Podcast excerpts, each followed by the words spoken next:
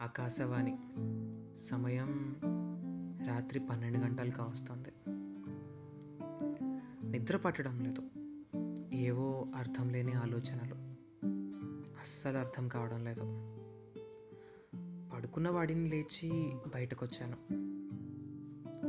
చుక్కలు చందమామ పిల్లగాళ్ళు నల్లమప్పులు. అన్నీ తమ పని తాము చేసుకుంటూనే గుర్తు చేస్తున్నాయి.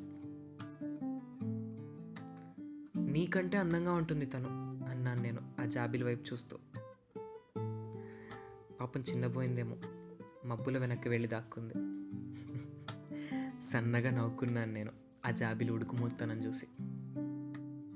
నీకంటే హాయిగా ఉంటుంది తన స్పర్శ అన్నాను ఆ పిల్లగాలితో కోపం వచ్చిందేమో విసురుగా నన్ను చుట్టేసి గిలిగింతలు పెట్టేసి వెళ్ళిపోయింది. తన నవ్వు ముందు మీ తళుకులు ఏ పాటికి సరిపోతే అని ఉడికించాను చుక్కల్ని. అసూయతో మిణుకు మిణుకుమన్నాయి ఇంతకీ ఎవరో తను అన్నట్టు చూశాయి నా వైపు. వాటికి ఏం తెలుసు? తన కోసం కలవలు కనే నా గురించి. అసలు నేను అనేవాడిని ఒకడున్నానని నా ఉనికి గురించి కూడా తెలియని తన గురించి.